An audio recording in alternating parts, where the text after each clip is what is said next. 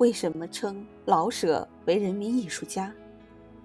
老舍原名舒庆春，一生创作了多种题材和艺术样式不同的文艺作品，成功的描绘了城市平民阶级的生活，同时努力表现新社会的可喜变化，语言生动，风格独特。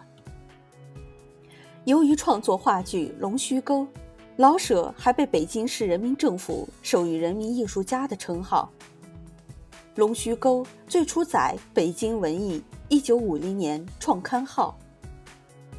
龙须沟本是北京有名的臭水沟，在旧社会居住沟边的劳动群众不仅受到瘟疫疾病的威胁，还遭受反动政府和地痞流氓的盘剥欺压。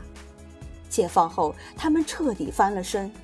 人民政府填平龙须沟，修起柏油路，贫民区环境焕然一新。